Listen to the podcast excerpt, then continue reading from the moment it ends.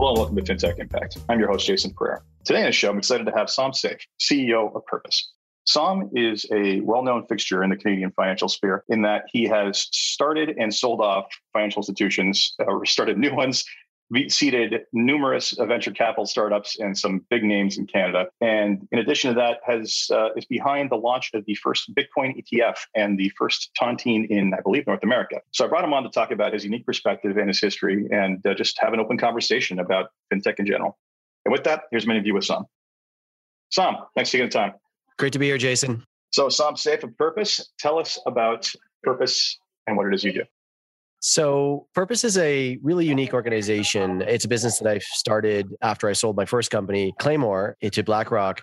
And I started it really with this kind of principal vision of where I saw the industry was going and where were the kind of parts of the business that I felt needed to kind of continue to be innovated. And you know, we sort of saw a couple of important trends that I wished uh, we had done previously at my previous company at Claymore and said, okay, I'm going to go, go do it again. And so we are kind of our core focus is look, we're reinventing financial services in kind of four core areas. First is asset management. We have a really deep perspective on the asset management industry and the changes that are going on there, but it's not just trying to be a better money manager of trying to beat benchmarks. You know, I, you've heard me talk about this, but I spent a lot of time thinking about like how do we actually help people meet what their real goal is, their outcomes, like and liabilities, and and think about risk management more as opposed to what the S and P 500 is doing. The second thing is really around uh, the future of uh, retirement, and it's something that you highlighted at the outset, but we've been very focused on not just accumulation, but how do we help people decumulate and, and think about the retirement journey, the experience of an individual as they approach retirement and, of course, into retirement to end of life. And, you know, it's a very important uh, journey that someone has to deal with, but financial services, for the most part, has somewhat ignored. The next uh, part is wealth management. We really believe in the, the future of independence and wealth management and helping advisors who want to be independent, but also own their own practice and, and really think and act like an owner in that sense uh, to support them uh, through technology. And then finally is the small business owner and, you know, small business space. And, and, you know, look, nothing greater than what we've seen in through the pandemic as the importance of small businesses in our economy and our communities but you know it's also one of the most unbanked or underbanked component of financial services and we've just been very much inspired about changing that and helping small business owners get the support to unlock value and growth in their businesses. So you know purpose is really built around these areas and and we're innovating and reinventing uh, the way we say it the business on behalf of those who are excited about tomorrow. Excellent. Basically you've had like i said in the introduction you've had an extensive history both in building financial institutions selling them off and now a lot of what you discussed is basically being enabled through technological development. I want to come back to that. But first and foremost, I want to kind of step up, step outside of that role and talk about your venture capital history. Now, you've had uh, some pretty decent success in helping seed some startups in Canada. Can you care to share some of those stories and what it was, any them in particular, that you thought was a unique opportunity that presented itself that you need to get be a part of? Yeah, I mean, you know, I wouldn't actually. I don't like to call myself a venture capitalist. I actually, I'm not a good venture capitalist. Is angel is angel the better term? Like, no, not even that. Um, you know, look. I have a vision for our industry, and you know, I have a very mm-hmm. deep thesis on the things that are happening, and I get excited about those trends. And and as an operator, as an entrepreneur, there are parts of it that I want to solve for. So where I get really excited is when I can meet another individual or a founding team or a group of people that also have that same vision and, and i can say you know what? I don't need to go do this. I can just support this. And i've done that a number of times and you know it sort of starts usually it doesn't why i'm not a vc is because i'm not just capital. I really get engaged in forming and, and developing the thesis and working together on kind of creating the the long-term vision of that and you know that's something that is really important and I, and, and frankly within purpose we've done that now multiple times in our business, I mean, all the, the areas that I just talked about are, are things that we incubated and built. But at the same time, outside of purpose, we've done it a number of times. So, so of course, a big name would be something like Wealthsimple. And this was a business that Michael Katchen and I kind of came together and founded together. And you can put it as OIVC, but to me, it was sitting down um, saying i want i think this is a really important part of the, the markets and we need to solve this and finding an individual who also had the same mindset and together creating what has been an amazing journey of a, of a platform. And you know will my position be one of the real important challenger banks in this country? I mean it would be the first real platform to challenge an rbc or a td in what they do. And i think it's going to be an amazing area of growth. You look at something like digit which is also a really important technology that many probably people don't know about, but important. And it's at a time when former guests of the podcast they can go back and listen to it, so it's okay. Yeah, yeah. Digit was uh, same thing. So I had a really deep thesis of the need for this really important middleware software within the wealth industry, and saw that mm-hmm. many of my friends, advisors, and money managers were really struggling with this component of their business. And also us at Purpose, we're building an infrastructure to support wealth advisors and recognize we didn't have this. And I said, you know, look, we need this. And so when when Dan and the team walked in the room and said, hey, we're looking at something similar to this, I said, well, no, this is where we got to go do, and you know, we'll fund it and and back it and support it. And so, of course, now we built a really important um, new innovation, not only for the Canadian wealth ecosystem, but also the North American and hopefully over time the global wealth ecosystem. So this is the kind of way that I I think. It's like it's kind of goes back to my other comment. I love deploying capital into ideas that I don't have to build sometimes myself because I've partnered with an unbelievable group of people who have a similar thesis and vision as I do. And that's when I get really good as an investor. Well, uh, you know, like to say, uh, you know, you're the kind of investor I like because you're the guy who sees the problem they want to fix for themselves on some level, as well as the rest of the industry. So that makes a lot of sense. And yes, uh, you know, both of those companies have been uh, kind enough to lend their time. And uh, Mike is supposed to come on the podcast at some point shortly, so we'll see how that goes. So yeah, so that, not so much of venture capitals, but essentially your you know, your deep understanding of the industry has led you to basically understand those, see those, and and just you're not looking to run it. You're basically looking to enable what I would say is an impressive group of people, having known all of them. Uh, some very, very bright, bright people in that in that group. So let's let's shift the focus back to purpose and some of the more innovative things you you've done. I mean, we can. I also want to touch upon uh, Purpose Advisor Solutions. We haven't talked about that in the pre-interview, but I do want to give some some respect there. But prior to that, let's talk about the launch of the first Bitcoin ETF.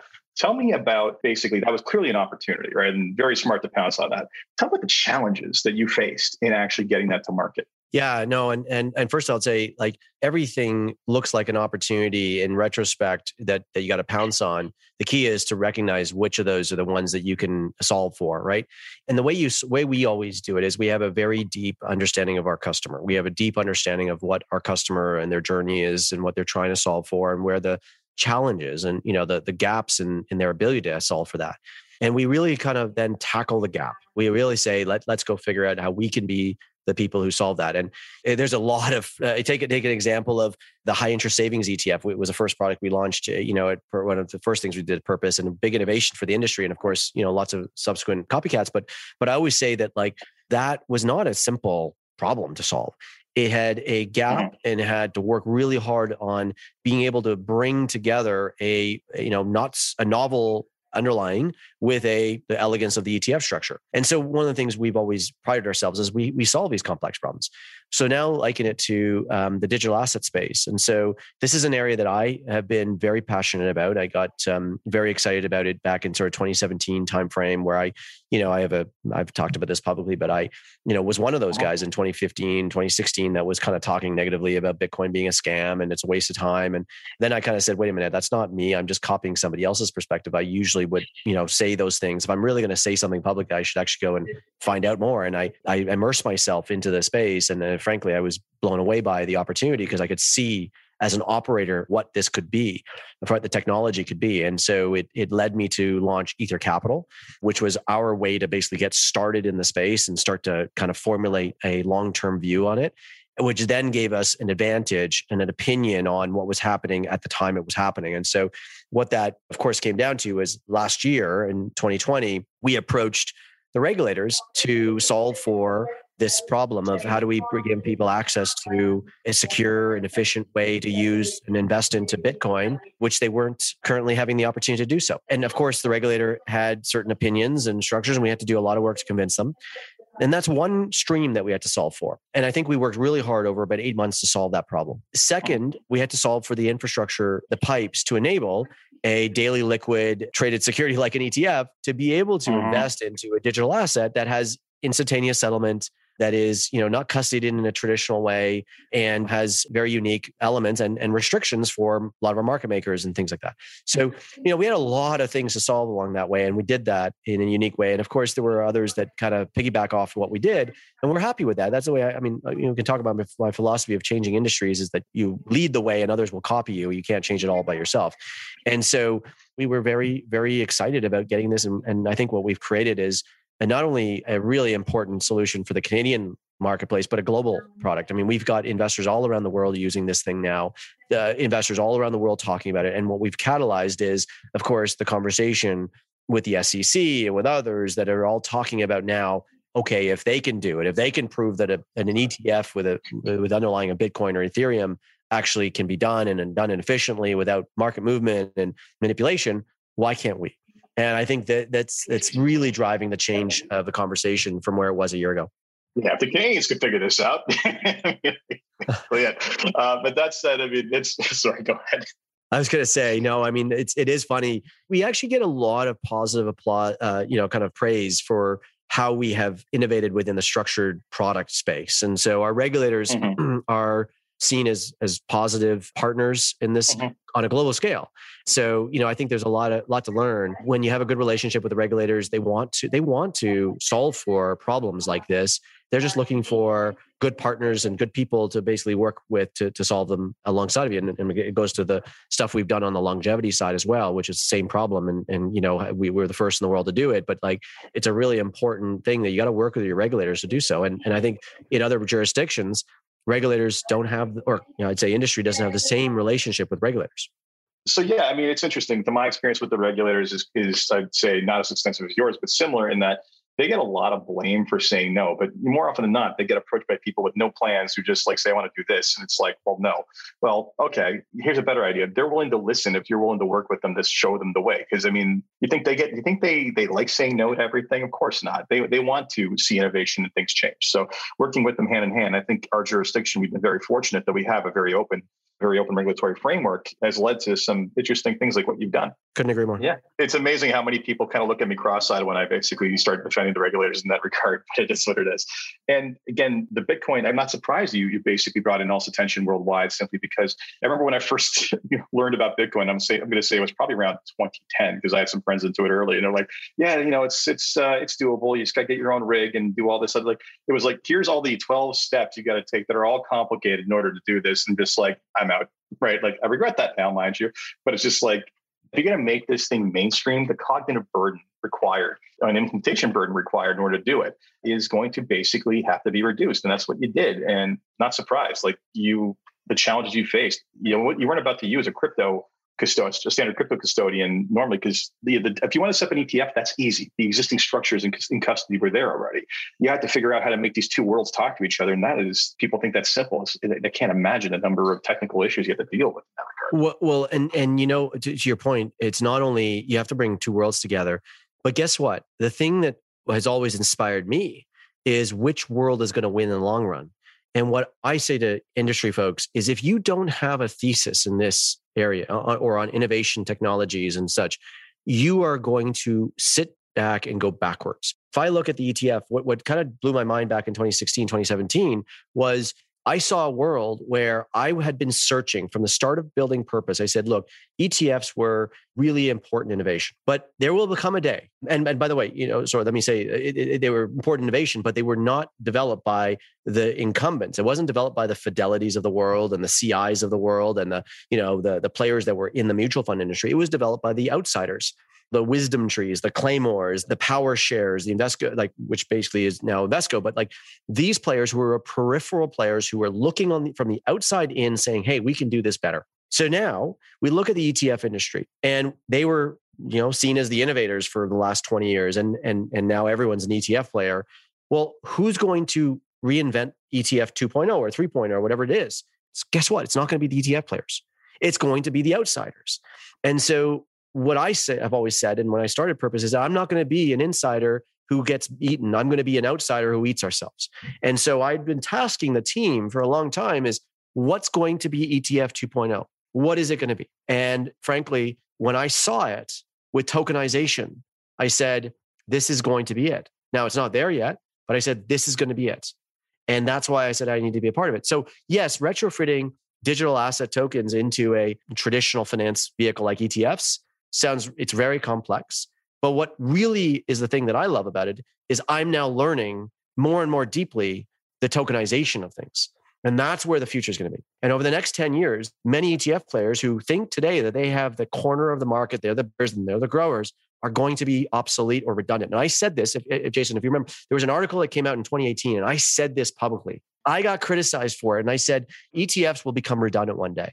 And a number of industry players who said, "Oh, that's never going to happen," and I said, just you gotta have an open mind to the change. But we're guys. seeing it already. Like here's we're seeing the early signs of it. tokenization. Absolutely one of them. Direct indexing and fractional ownership of shares. Right. Like congratulations. You don't need an ETF if you can basically redesign a, a with a very small sum of money and through through uh, fractional share ownership, redesign any index known to man. Like 100%. this is 100%. so the, it's already there. Like the debt stroke, it, it's just you know we're in the early innings of replacing ETFs as a, as a, as a product altogether but I want to go on that point a little bit. So let me give you some mind thought that I have, I go through. So I remember many years ago I saw motifs, and if you've ever heard of motifs, they were a product that was designed around self-indexing principles of baskets uh, that you could buy from a broker dealer. And so when I saw motifs, I said, this is going to be one of those things that once done right, if effective, and the technology is there, they could replace the ETF structure. Why? The whole concept of why mutual funds and ETFs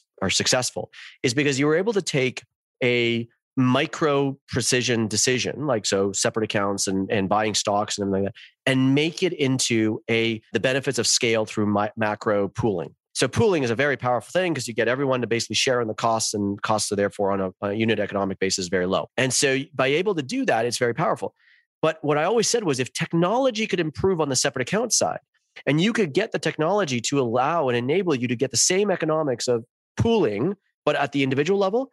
Well, by and far, that's a much more superior thing because you can customize to the individual goals, taxes, things like that. The problem we had was the archaic systems of the infrastructure. The broker dealer, whether you're on a discount account like doesn't work on COBOL, or, really exactly unit mm-hmm. economics weren't there, and so I said we have to change that. And so hence, Wealthsimple. Well, simple was all around this idea that like let's change the back end of this business. Let's change the principles of how you think about unit economics of how you manage money for the smallest account possible. Can we make money? For an account that has ten thousand or twenty thousand dollars on it, because the industry believed no. The industry believes that people who have little money make no money for them, so they charge them a shitload of money. Sorry if I can use that on on, on air or not. And frankly, they're the worst. They're treated the worst in our industry. And I said that doesn't make sense. I said people who have little money are just getting started. We should treat them really well by getting our economics right and technology right. And so that was the principle underpinning. And if we could fix that, now you can start to reimagine the way you deliver solutions to the marketplace. I'm laughing and chuckling while we're, doing this because like, this is one of my classic rants about the problem with the industry is not that we can't serve this entire small clients aren't profitable. I'm like, no, no, they're profitable. The problem is not profitable with your cost centers, right? If you reinvent your call, your cost centers, distribute value at those lower levels of investable assets, or change the model of billing altogether, congratulations, it's suddenly profitable. I'm not sure if you're familiar with XYPN in the U.S., uh, but they're the pioneers of retainer-based planning. And guess what? Like their advisor books are much smaller on average than the average um, than the average advisor, uh, average wirehouse or RIA. But the, I've seen their compensation studies; they're pretty damn good, quite honestly. So um, again, it's, it's I always get, and actually because we're in Canada, I'll go on this rant. I always get so frustrated. Recently, we, we banned deferred sales charge. Finally, said that it's over. And the number of arguments I got into online with people still saying, "How are young advisors going to survive?" Like, the, you know, we can't possibly do this. It's like you're looking at through the through the lens of the past of how we used to do things with the cost structures and the economies of scale that we had then, and you refuse to even imagine a universe where something is different. And if we can actually start to bring down the cost distribution, then that becomes an option. Anyway, let's not get lost on, on our, our shared personal beliefs. Well, I would just regard. say, but I just I, say one other thing on that, Jason, is that and it's not just the financial services industry but it's big business and oftentimes uh, but in in our industry it really is a problem. The problem we face is that the industry thinks on average economics we don't have we never did unit economic modeling and that's 101 if you did economics in school or or you know business in school or whatever you would have learned you need to understand unit economics but in our business it's been average economics and the reason is because the margin's been so darn good for the industry and on average they make good money so they don't think of it. So the assumption then is smaller customers make me less money than larger customers on average and so therefore they just basically price things that way. Whereas i've just disagreed with that I disagree with that. And I said, if you, you know, you can't sell a widget without knowing how much it costs to produce that widget. Otherwise, there's a high likelihood you'll go bankrupt. So my view is let's get to the understanding of the unit economics of the business. Let's get those unit economics to be extremely precise. This is what made me successful with Claymore. Like what allowed us to build a business that was scaled but at 45 basis points and still make 50% margins on the business was because we understand the cost structure. Whereas a CI was making 2x the top line revenue, but had the same margins. Why? Because they bloated their infrastructure. They didn't understand this. So if you get your unit economics right, you can actually do a phenomenal job of building the service level or offering of what you're going to offer on top of that. And the pricing goes with it oh, this is classic disruption theory, right? This is right out of Clayton Christensen's basic wheelhouse, which is, you know, you take the ones that everybody thinks is not the, the, the, part of the market that everybody thinks is not profitable, you find a way to make it profitable, then the unit economics just become substantially better for the upper end of the, of the market, right? And it's amazing. It never ceases to amaze me how few people in this industry read that. And I also will commend you on one other thing in terms of your vision for looking for the thing that's going to depose you. It's they'll go back to the entire Steve Jobs quote when people ask him about cannibalizing his own product. He's like, if I'm going to be cannibalized, I want to be the one cannibalizing my own product, not someone else right? So you know, never you know, basically be a little bit paranoid is, is the is the real message, and that keeps you alive. So, um, at the risk of going down that rabbit hole even further, let's let's switch uh, over to a non-technology solution, but one that is, I would say, of monumental importance in the in the future of the of financial ecosystem. You guys recently launched, I think it's the first commercially available tontine, or one of the first commercially available tontines in the world. Is that correct? Yeah, I, I, mean, I would argue that every pension plan, every insurance company is a tontine. So I, I you know, it's a different story. It's but just, I, well, yeah, sure. this is the first. This is the first time we've ever used, uh, call it longevity risk pooling, into a fund that's available for everybody. And so that's exactly right. And and and you know, tontines from a structural perspective are ultimately designed around that. And we took the flavors of what tontines are done, you you well, how they're structured, and uh, of course the reverse engineered how a pension plan you know underwrites its long term goals and an insurance company underwrites annuities.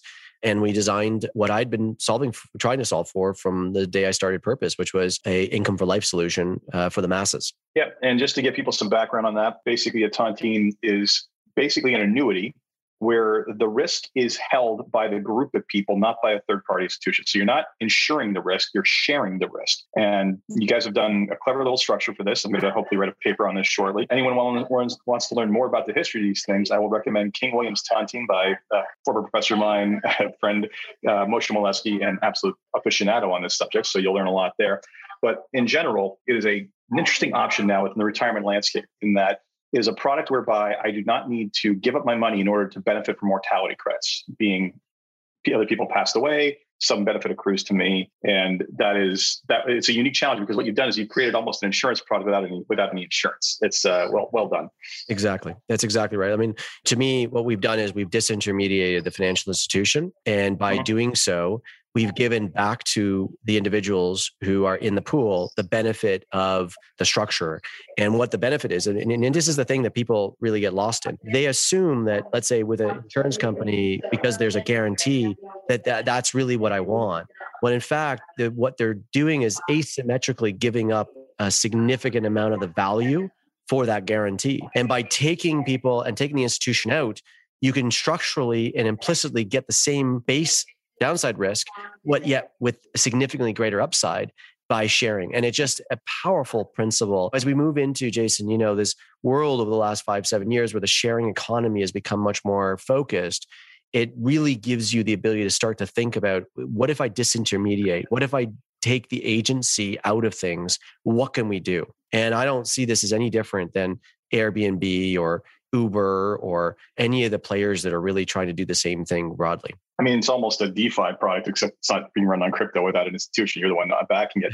and it's uh, interesting side note. I once um, at the IFIC conference years ago, uh, Don Ezra, I believe, was the one who brought this, this study. I wish I could find the study, but there was some sort of study done in the US on uh, single premium immediate annuities. And the finding was that about the expected payout on a single premium annuity purchase was about 97%. Now that makes sense because you're giving an insurance company a lump sum of money in return for an income stream in return. And you have to expect that for that uh, for that risk that they're taking on, they're going there's going to be a charge. So the person who was buying an annuity on average was not going to make money. Now that said, if you were on the far end of this, if you were the ones who lived beyond life expectancy, of course you made money. In some cases, dramatic amounts of money. The difference here, and I got to run the numbers on this, you've invented a or created a solution whereby the mortality credits, nothing's guaranteed. You still benefit to, to, from, from people who leave the pool, but at the same time, there's I'm getting a, you're, you're getting those kinds of benefits with a positive expected rate of return on average, as opposed to what the single premium annuity would have done. That's exactly right. And and to just go through the economics of what you just talked about, like there's a pool of capital that is sitting there. So yes, they get mm-hmm. 97 cents, but there's and you can say there's a charge of 3 cents.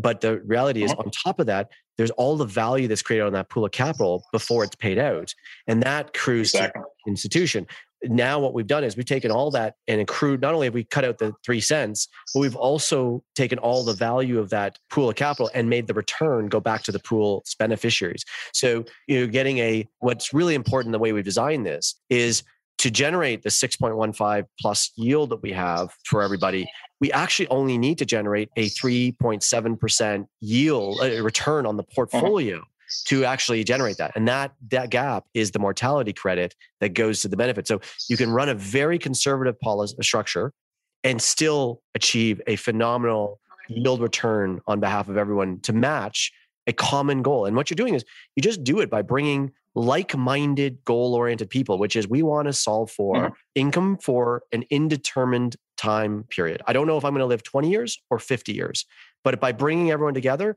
everyone gets their income for life to match their exact moment of life. And then you just, the other thing we did was we provided the ability that you never lose your capital. So you always get your capital back mm-hmm. that you didn't, you didn't get paid out to. No, it's fantastic. Now that was a sidetrack from the fintech side. Let me move over to another your ventures that basically does this very technologically enabled. And hearing your kind of unit economics philosophy, I now kind of understand a little bit more where your thinking was on this. But talk to me about uh, Purpose Advisor Solutions, which is basically your kind of for lack of a better term, it's it's your version of a TAMP in Canada. For those who aren't familiar with that term, I'll link to some some information. But it's your version of a TAMP in Canada to help enable independence to basically service clients. Tell me how where that what the thinking was behind that, and how you're solving the unit economics problem with technology. Yeah, so so it's actually a uh, extension of the work we just did. I just talked about on Wealthsimple. So Wealthsimple was really designed around you know that individual at the earliest stage of their journey, getting involved in financial mm-hmm. services when they have very little money, and how they're going to basically go on this journey with them. And so you're they're looking for a well-structured portfolio. They're looking for experience. Looking for a firm to basically give them the right discipline structure of experience exposure. But as you know, there's a significant amount of the population that needs advice, and that's not in the 20s and 30s. It's in it's when you get into your 35 40 45 50 when you're actually getting more complexities you're getting closer to retirement or 20 30 uh-huh. years from retirement there's a significant amount of need for you know customized advice and so I'm a big believer in advisor role in the, in the, in the ecosystem, the value that 80% of Canadians need advice. The reality of it though is that advisors, I love, I love them, but they're, you know, they don't um, own their own businesses oftentimes. And I believe in this future where an advisor can be an enterprise, can own their own practice, can be thought of as the a small business or medium sized owner of the, the practice and, and accrue the value from that. And so, you know, we needed to build the infrastructure to support the complexities of advice and providing advice, but we also needed to give a home, an environment where advisors could actually be the owners of their own businesses. And I'm a, I've had this thesis for some time that we're going to see a movement towards independent advice in this country, and that advisors are going to break away from their traditional financial institution and want to become independent. And so we wanted to enable it. And so what PAS does actually, you know, what I'd say is the TAMP is a component of what we do, but the core to the offering is an, a wealth as a service infrastructure that enables any advisor to basically start and run their whole business. Kind of like what Shopify does for e-commerce, we do for the advisor industry to enable them to become their own their own owner. Excellent. No, it's a thesis I share and I've written about on multiple occasions. And another classic example of bloated large infrastructures preventing advisors from servicing people. And, and that's actually on a sidetrack. Uh, the one of the problems is that when you're giving 50% of the house, you need very, very large clients and a lot of them to make the kind of money you want to make.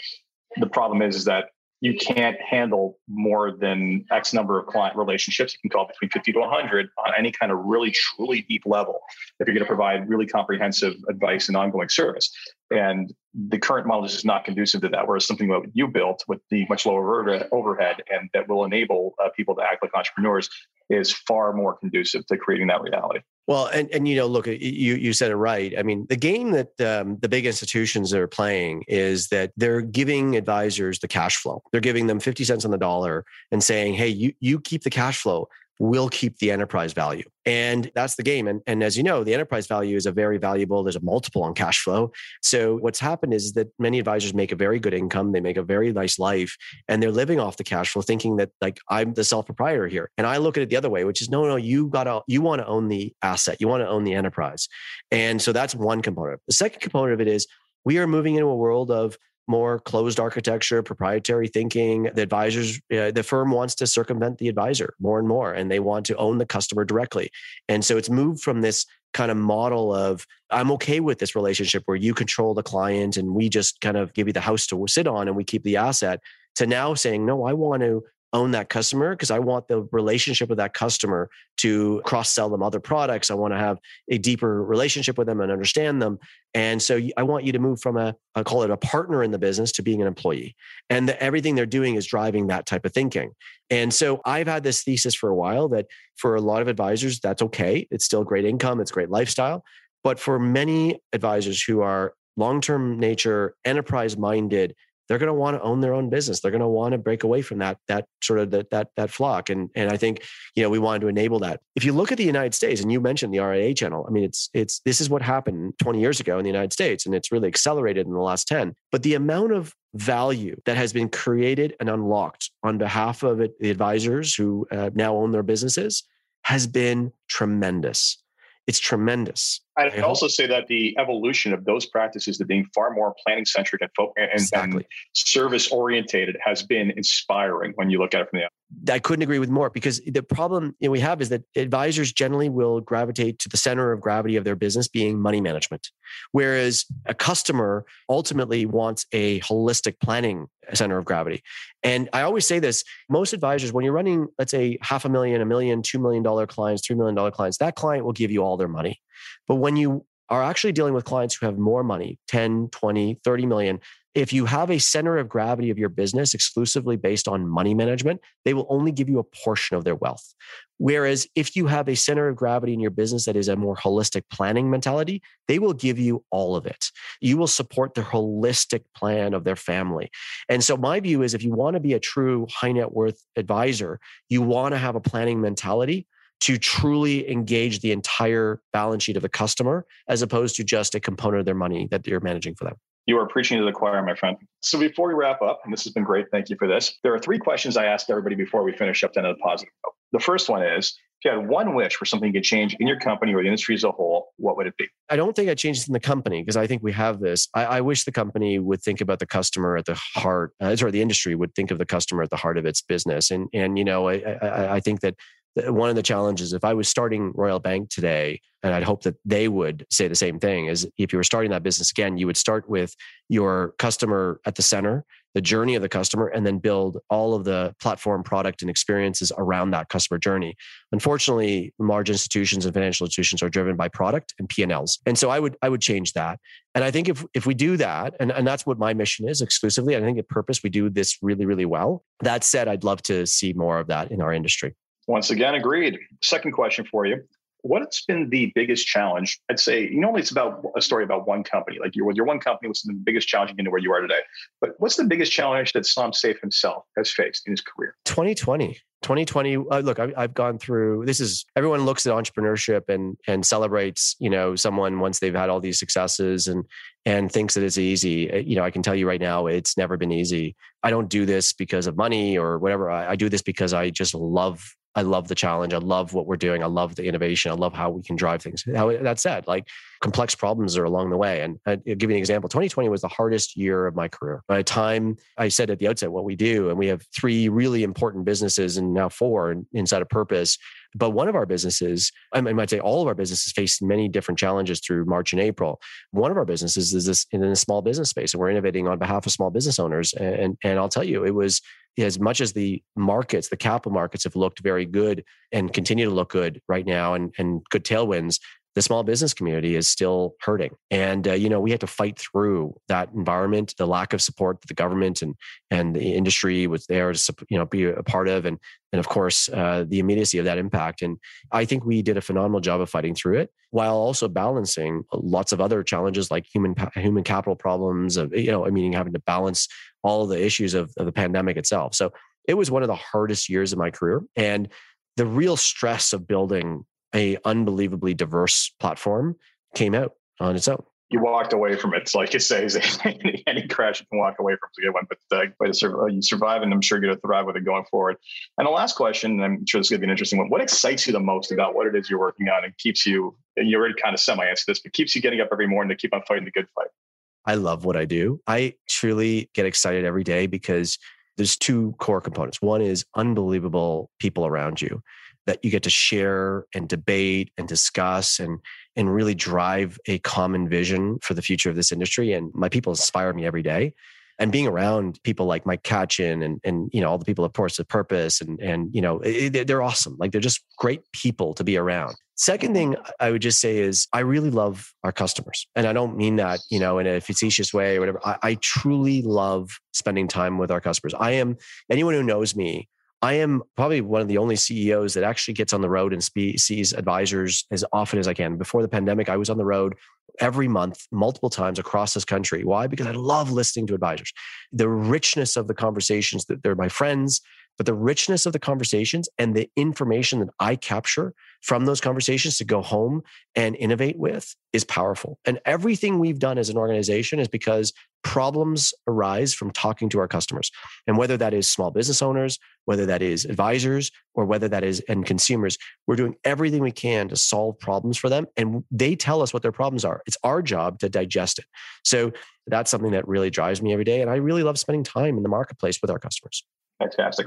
Som, this has been great. Thank you so much for the time and thank you for what you're doing to push this industry along because God knows it needs a push. So, uh, once again, sincerely appreciate it. Thank you, Jason. It's a great chat and love to chat anytime. And that was this week's episode of FinTech Impact. I hope you enjoyed it and I hope you take the time to check out some of uh, Som's various ventures.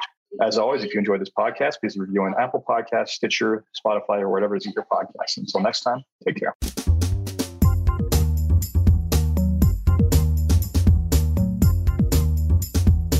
This podcast was brought to you by Woodgate Financial, an award winning financial planning firm catering to high net worth individuals and their families. To learn more, go to woodgate.com. You can subscribe to this podcast on iTunes, Stitcher, and Google Play, or find more episodes at jasonpereira.ca.